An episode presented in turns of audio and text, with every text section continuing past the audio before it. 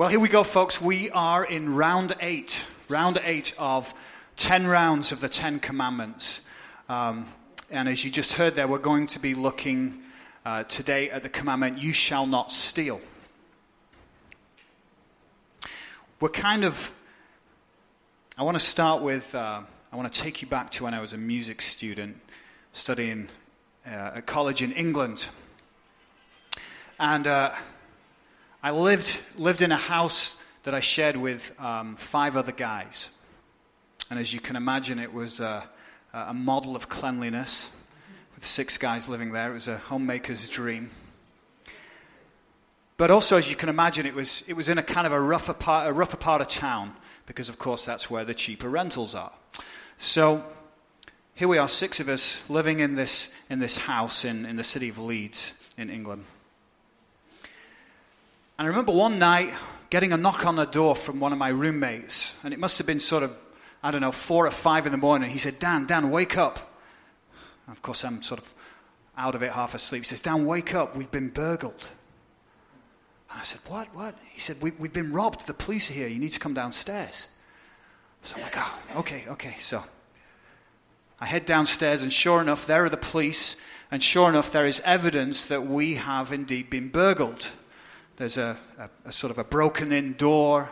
The TV was missing. There was various things that had been taken. But perhaps the most devastating part of the burglary was that they had taken, wait for it, my prized Bruce Lee movie collection. Complete movie collection, I might add. Fist of Fury, gone. Enter the Dragon, Game of Death, gone. Way of the Dragon, in which Bruce Lee has his epic fight with Chuck Norris, where he tears a fistful of chest hair. Gone.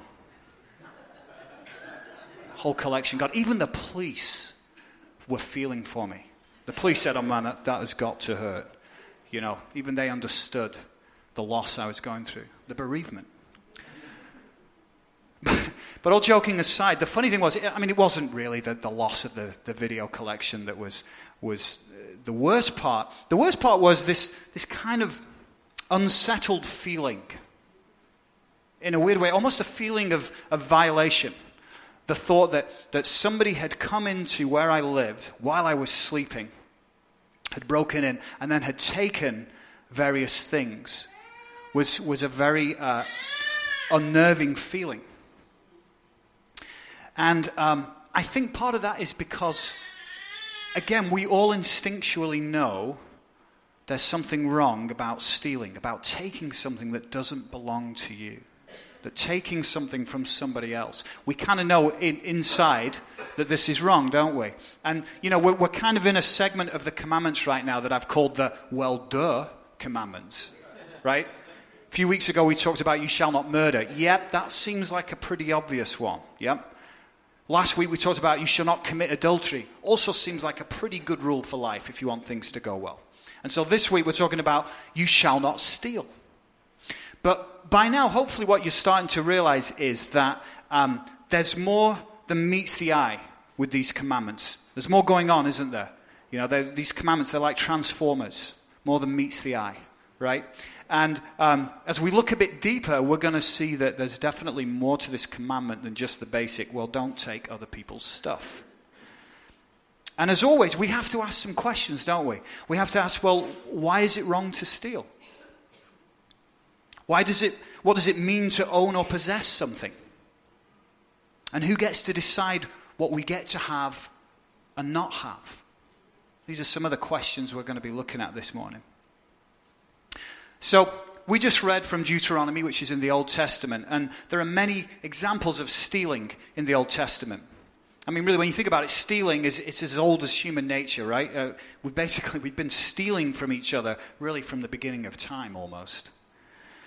And God makes it clear that we are not to steal from each other. Obviously, we've heard it here in the Ten Commandments. But there are plenty of other scriptures that we can find in the Old and the New Testament that tell us we're not to steal. So here's one from Leviticus chapter 6. And it says, if anyone sins and is unfaithful to the Lord, by deceiving a neighbour about something entrusted to them or left in their care, or about something stolen, or if they cheat their neighbour, or if they find lost property and lie about it, or if they swear falsely about any such sin that people may commit, when they sin in any of these ways and realize their guilt, they must return what they have stolen or taken by extortion. So that's one example. It's very clear that when we steal, we're supposed to make restitution for it. How about Psalm 62, verse 10? It says, "Do not trust in extortion or take pride in stolen goods. Though your riches increase, do not set your heart on them." And one more. How about Proverbs 20? It says, "Food gained by fraud tastes sweet to a man, but he ends up with a mouthful of gravel." Some wisdom there, isn't there? And that Proverbs, it reminds us, though, that there is something ultimately deeply unsatisfying about something we know we did not acquire through honest means. Right? We may have gained whatever it is we wanted, but if we haven't got it honestly, we know we've got it through deceptive means or through stealing, it ultimately will give you no satisfaction at all.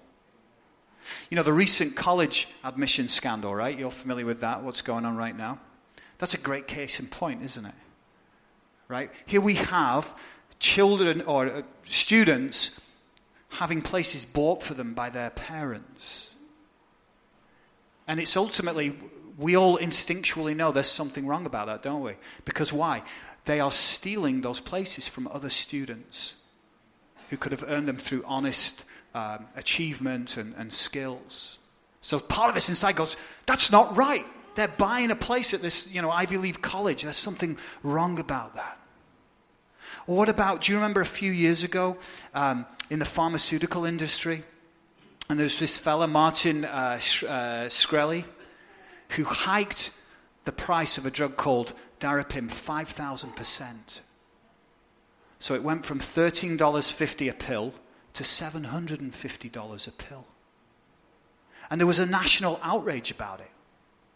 Because we know there's something deeply wrong. That is robbing and exploiting the sick and the weak and the ill in society, isn't it? For financial gain. So we know deep down there's something wrong about stealing. And the thing is, when we see those big scandals, right, like the college admission or the drug hiking, right, we sort of love to see the fallout, don't we? We love to sit back in our armchairs and be like, "Ha, see, yeah. Good, glad he's going to prison. He deserved it."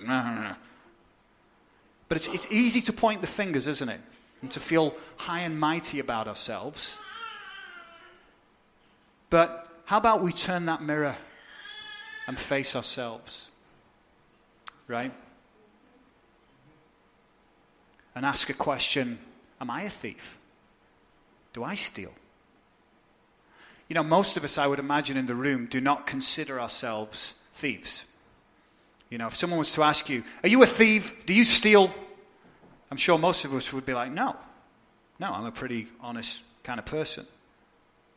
After all, it's not like any of us, or perhaps some of you are, if you are, come and talk to me afterwards, but I don't think any of us are robbing houses or stealing cars. But what are some other ways we can steal? I mean, we can talk about big things, right? So, for example, corporations, we see stealing sort of in society, don't we, overall, in our way of life. One place we might see that is saying corporations and businesses that rob customers all the time with marked up goods, hidden fees, hidden charges you didn't know about. What they're calling now the Great Recession, right, that started in 2008, that was ultimately, a lot of it was caused by the greed of mortgage loan lenders and appraisers overvaluing homes. But you know what? It wasn't just the lenders. Borrowers were partly to blame as too, because they were lying about their income and their assets. One economist observed that as many as 70% of mortgages that defaulted in their first year turned out to have false information on their loan applications. I think another one is we all have this mild suspicion, don't we, that somehow the government is stealing from us, right? You know, I mean, how many times are you like, oh, yeah, that's typical. Yeah, typical government. Yeah, taking this out of my paycheck and this and this and this. Yeah. But, you know, how many ways do we steal from the government? Just in little things, right?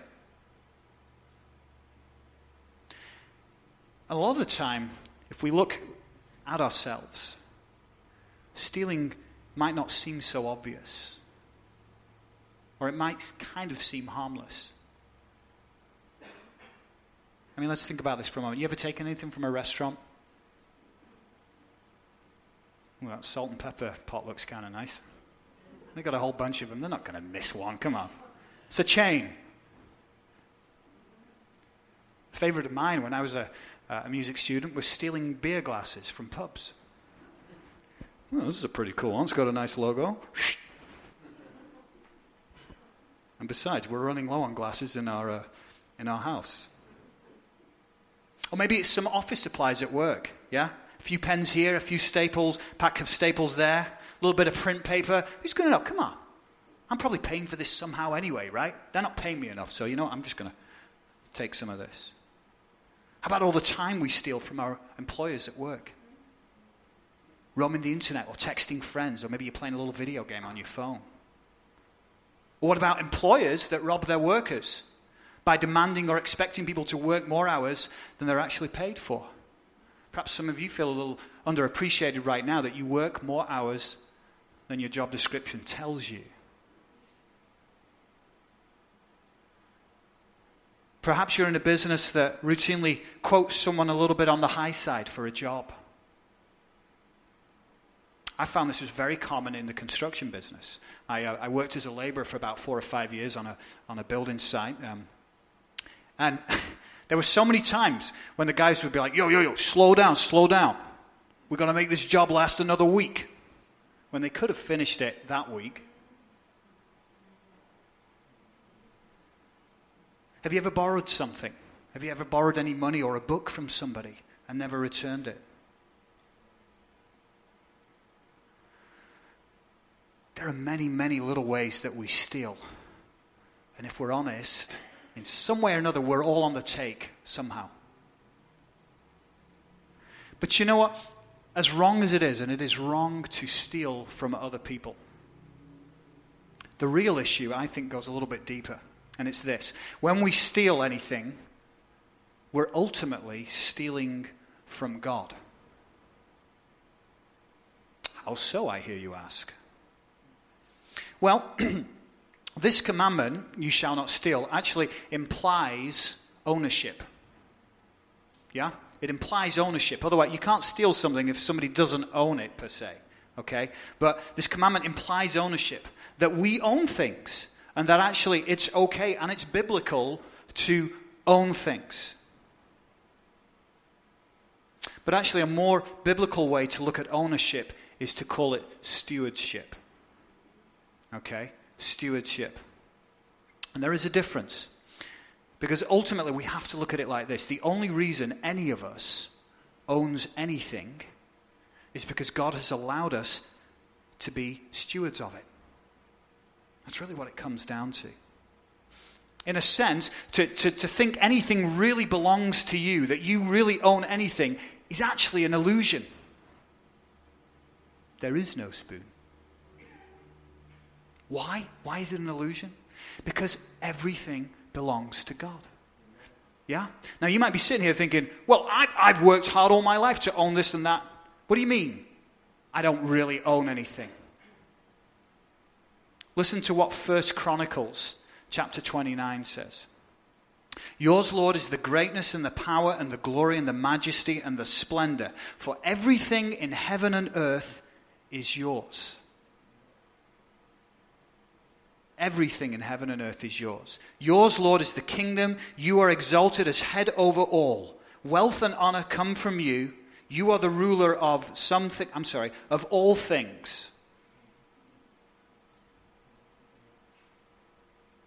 Psalm 50, the Lord says, if I were hungry, I would not tell you, for the world is mine and all that is in it. So, if we do a little adjustment here in our way of thinking, everything belongs to God. Everything you own really belongs to God. And guess what? It can all be taken away in a heartbeat. Can't it? I mean, there's our health. We know our health can be taken away like that. And all we have to do really to understand this truth is to look at, you know, whenever we see a natural disaster on the TV, on the reporting, right? A tsunami. Well, the most recent example would be the tornado in Alabama, right? And you see these devastating pictures of somebody stood on a mound of rubble that there was their home. And they're beside themselves because they're saying, everything I have is gone. And of course, 23 people lost their lives in that. So they lost more than their possessions. They lost their lives. It can all be taken away in a heartbeat. But you know, if you're not coming from a truly biblical or Christian perspective on ownership and stewardship, most people then have a rather flawed understanding of ownership and stewardship. And I think you can basically broadly put people in two categories. Okay, the first category is people who don't believe in God. So secular folks, atheists, whatever you want to call them, but people who don't believe God exists. And therefore what happens is they see life as just a product of random chance. You're all cosmic accidents. We're here by just a look of the draw. So if that's the case, then rules regarding stealing are just some sort of code to live by, to get along. But if you think about it, with that mindset, these codes and rules are not fixed. They can't be, because without an ultimate divine lawgiver, you can't really have absolute truth. So if you can't have absolute truth, then we all live by our own truth. You know, it's very popular these days. You hear people talk about my truth. Right? Instant eye roll from me, by the way, when I hear that. Well, this is my truth. No, there's one kind of truth, the truth. And it comes from the Lord Almighty. Because we can't all live by our own truth. Because guess what? Everybody's truths don't agree and align. What if my truth is, you know what, I'm going to take whatever I want. There's nothing to stop me robbing you if it benefits me according to my truth, right? I'm bigger and stronger than you. So you know what? What you have is going to benefit me. So I'm going to take this because guess what? It's just natural selection, folks. Survival of the fittest, right? It doesn't make sense to have a law about not stealing if you don't have a divine lawgiver. So that's one category. But then there's another category, right? There's a lot of people out there who say they do believe in God.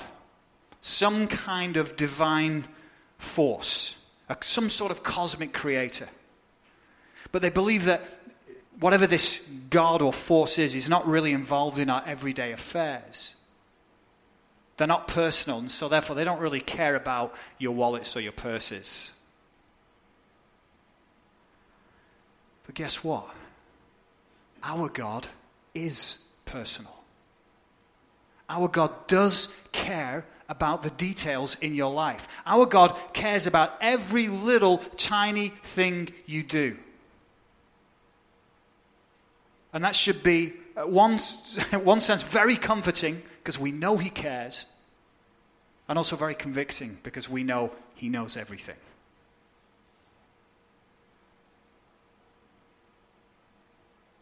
He is personal. And so when He sees us stealing, He also sees that we're stealing from Him. Well, what are some ways that we steal from God? Well, here's some ways you may or may not have thought about. But, you know, we rob God when we decide to take things into our own hands. How do we do that? Well, because by doing that, we deny His care and love towards us. When we declare... Basically, what we're saying is that what He has given us is not enough. I'm going to take this into my own hands. We're robbing God of caring and providing for us. And when we steal, we're actually, ironically, showing a lack of faith, right? By not trusting that God is going to provide for us. You know, I don't trust you're going to see me through this, so I'm just going to I'm just going to take a little here, a little there, just in case, okay? Here's another way. When we don't use the gifts and talents that God has given us for his glory, we are stealing those God-given gifts and abilities and using them for selfish purposes. Do you realize each and every one of you sitting here has a gift or multiple gifts that are God-given, that are to be used to glorify him and his church? He didn't give them to us so that we could glorify ourselves. He gave them so that they could be used for him and his purposes. Another way, it's a little bit closer to home maybe, we rob God is when we don't give and contribute to his church. Okay, church is not about just a Sunday morning message and then the other 6 days of the week you go off and do your thing. Church is supposed to be more than that. It's a community of people, a community of believers. Church can change the world. And there are many, many ways we can give to the church, right? We automatically think financial, okay? But there are so many other ways, and so many of you do. You give of your time, your ability, your talents. But listen to what the Lord says in Malachi chapter 3, verse 8. This is the Lord speaking. He says, "Will a man rob God? Yet you rob me. But you ask, how do we rob you? In tithes and offerings," God replies. We have to think about that. What is church really about? Is it all about take, take, take? Or do we give back to the church as much as we receive and more? But you know what? Perhaps the greatest way that we rob God is actually with our time. Our time. Time, we've talked about this before, is one of probably the most precious commodity we have in life. Because time cannot be replaced. And we're all on a timer, aren't we? Right? From the day you're born, you're on a timer. And none of us quite know how much time we have left before we meet the Lord. But when we rob God of our time, when we don't spend time with him, when we don't make him a priority, we're robbing God of the worship that is due him. You see that? We rob him of the worship that is due to him. And what that really is, folks, guess what that is? That's really idolatry. And what you'll find is that most of these commandments, in one way or another, are actually tied back to the second commandment, right? Which is, you shall have no other gods before me. But when we prioritize something before God, we've made it an idol. So when we prioritize our time and devote it to other things rather than to God, or rather we put God second or third or fourth in our time schedule, we've made an idol of it. And we steal because we've made possessions and stuff an idol. That's where stealing comes in. It's really tied to our attachment to possessions and stuff, as George Carlin likes to call it. He does a really funny sketch on stuff. He says, well, basically your houses are a place to put your stuff. And when you get more stuff, you need a bigger house. And then what you do? You get more stuff. And the reason you don't feel comfortable in somebody else's house is because there's none of your stuff there. It's full of their stuff. But imagine this. Imagine you had an alien species observing us as human beings. And they were collecting notes about what we are as human beings, what makes us tick. And I think as they were observing our civilization, certainly here in the West anyway, they would conclude that possessions and acquiring stuff, a.k.a. materialism, were the center and purpose of our existence. I think that's the conclusion they come to as they observed our society. Because think about it, how much of our lives are focused on earning money and then spending it? I mean, really, we just like to earn money so we have something to spend, don't we? But much of our life and our modern existence is geared towards having stuff possessions. Have you ever noticed? Next time you're walking around a shopping mall, take a look at the design, at the architecture of it. It's very, very interesting because shopping malls, whether you realize it or not, have been designed to look like modern-day cathedrals. Okay? They got lots of light. They have the pointed roofs pointing to heaven, often open windows and glass looking to the heavens.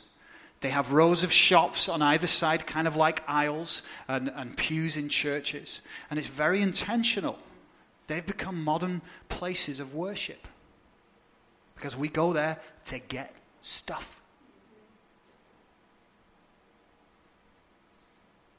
You know, it's ironic because we live in an age, we live in a time right now, us, where we own more than any other people at any other time in the history of the world. And we still want more. We still want more. We steal from God the worship that is due him through our idolatry. So as you can see, we're all really thieves at heart. But you guys are loving me by now, aren't you? Huh? A couple of weeks ago I said, you're basically all murderers because we have anger in our hearts. Last week I said, we're basically all adulterers because who hasn't had a lustful thought? And this week I'm calling you thieves. Gotta love me, huh? But you know what? I understand. Part of you might be feeling a little bit hopeless right now. Like, boy, okay. I guess I'm not the great person I thought I was. But guess what? Who enters the scene? Jesus. Enter Jesus. Are you thankful for Jesus? I'm thankful for Jesus.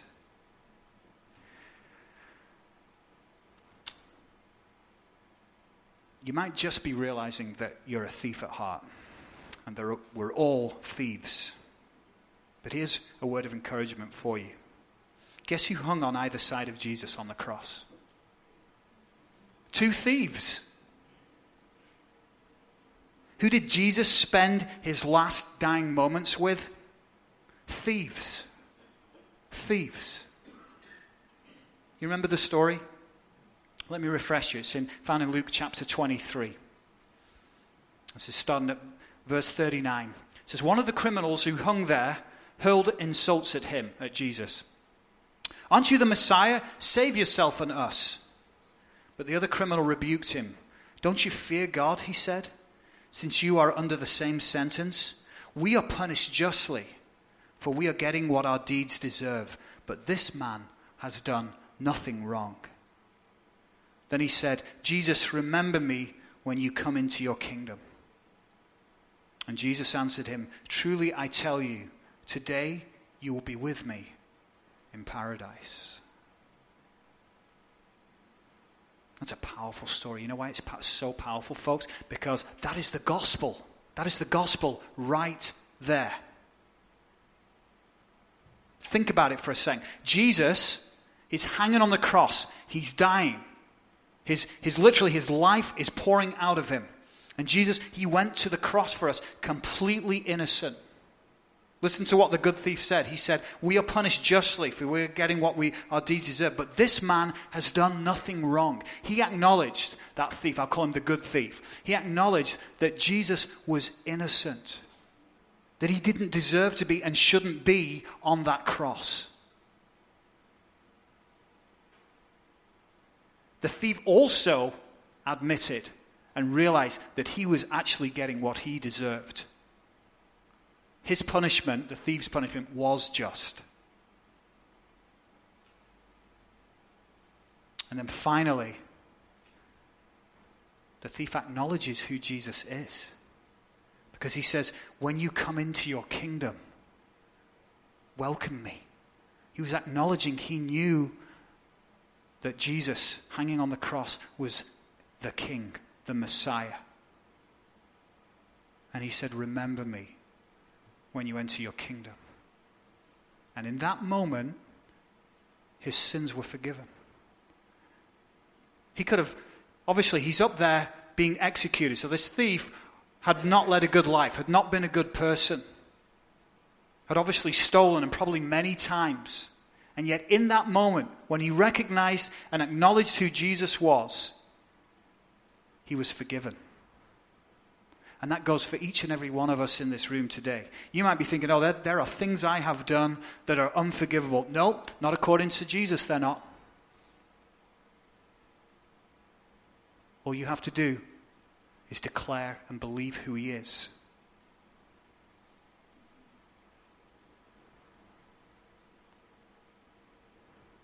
So, as we conclude here, how can we apply what we've learned today? What does this mean for us and our lives? Well, the first one is, if you haven't yet made a decision, then choose Jesus.